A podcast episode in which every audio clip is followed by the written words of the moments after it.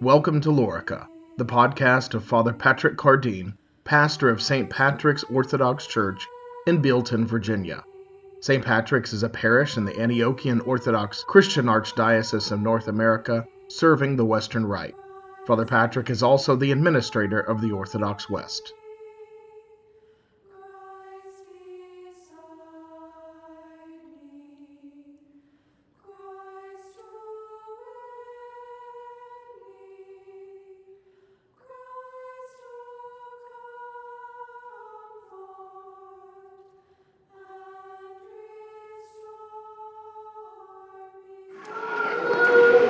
You have a will and a mind, and you have a will and a mind, and you have a will and a mind. All of us here today have a mind and a will, which is our own. We have our own mind and our own will, which is unique to us as individual persons. God, on the other hand, while being three distinct persons, has only one will. The Father has a will, and the Son has a will and the Spirit has a will, but there are not three wills. There is only one divine will which these three persons share. The simple singleness of the will within the triune Godhead is very much an expression, a manifestation, an aspect of God's perfect and harmonious union, the love that exists perfectly between the three persons, who, while are distinct, are yet one. This is the very quality that we as Christians emulate when we come together as the body of Christ.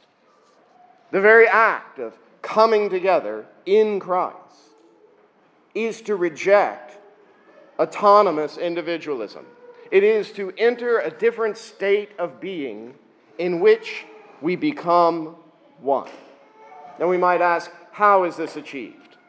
What has to happen for us to become one within the body of Christ. Now, that's the subject of today's collect and also of the Mass. Our collect this morning begins O God, who makest the faithful to be of one mind and will. O God, who makest the faithful to be of one mind and will. The first thing to note is that it is God and God alone who can bring about this change.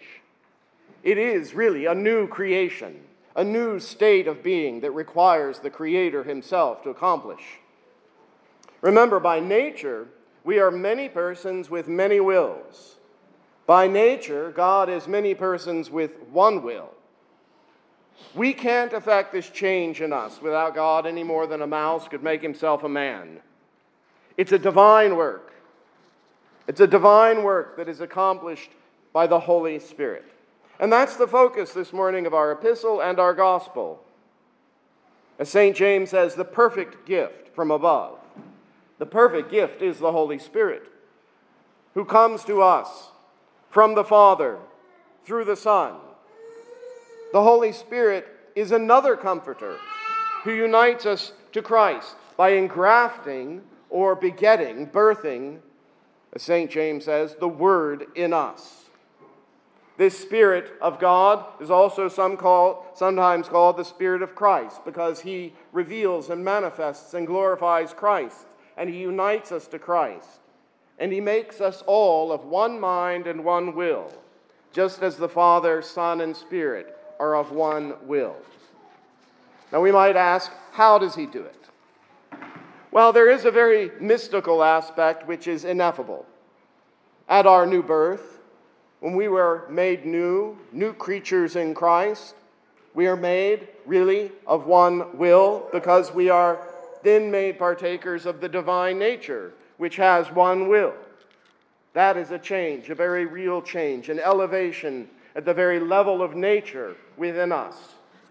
Something very much past or beyond any kind of process analysis on our part. Something we believe and accept and cling to and have faith in. But there is another aspect of attaining one will which can be described, which can be analyzed to some extent, and which answers our question how does he do it? This how is accomplished in the day to day vicissitudes of life and community, our life together in this fallen world? And our collect once again supplies the answer to this question. O God, who makest the faithful to be of one mind and will, and then it says, grant unto thy people that they may love the thing which thou commandest and desire that which thou dost promise. That's the how in daily life. That is the work of the Spirit in us, for which we pray this morning, that we might love the thing which thou commandest and desire that which thou dost promise. That is how we become of one mind and will. When we all love the same commandment, and when we all desire the same promise. That is what makes us one. You know, we often worry about trying to protect our own unique identity. In fact, this has risen to the level of a religion in our culture, our individuality. And what could be more fundamental to who we are and what makes us unique than what we love and what we desire? But the very essence of being a Christian, the very essence of our salvation, is a being of one mind and one will. And this means loving and desiring the same thing. The way the Spirit makes us of one mind and will is to help us to love the same commandment and desire the same promise. The commandment and desire that we are to love and desire is the Word and the Spirit. It is the Spirit of love and truth who begets and engrafts the Word in us. Now, the collect in the last clause summarizes the net result of such an accomplishment of singleness of mind and will when it says that, so amid the sundry and manifold changes of the world, our hearts may surely there be fixed, where true joys are to be found. This promise expresses St. Benedict, Barry's, and my own vision of perfection in this very unstable and mutable world to be fixed, to be stable, to be constant, unwavering, with the end being joy. Now, the only way we can be solidly fixed and find the joy we all desire is if we're all fixed on the same desire and the same commandment. In our life, in the here and now, there is something at the very center which holds us all together as one. There is a power, a power to unite, which works through our faculties, our individual faculties, our unique and distinct faculties of our own person, those faculties of love and desire. When we share the same love and share the same desire within a community of persons, then we will be of one mind and one will. It is love of the Word and desire for the Spirit that unites us. If we love something more than the Word, and if we desire something more than the Spirit, we are actually violating our union.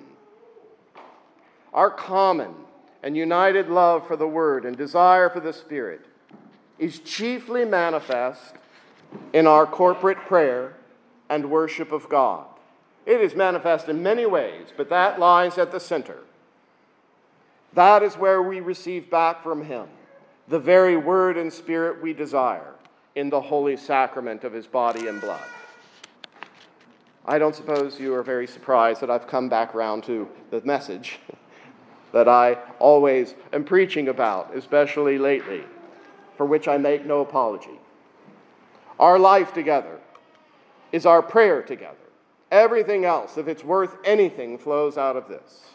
If we do not love to pray together, if that is not our priority, then we need to repent. We need to repent. We're not fulfilling the work of the Spirit in our lives, and we're not allowing God, the Holy Spirit, to make us of one mind and will by loving the same thing and desiring the same thing. We love the same thing. We desire the same thing. Boy, this rubs us wrong in ways that we don't even realize, I don't think. You know, we're not taking a vote. we're not taking a vote as a community about what we should love and what we should desire. This is not a choice of carpet color or what's on the menu.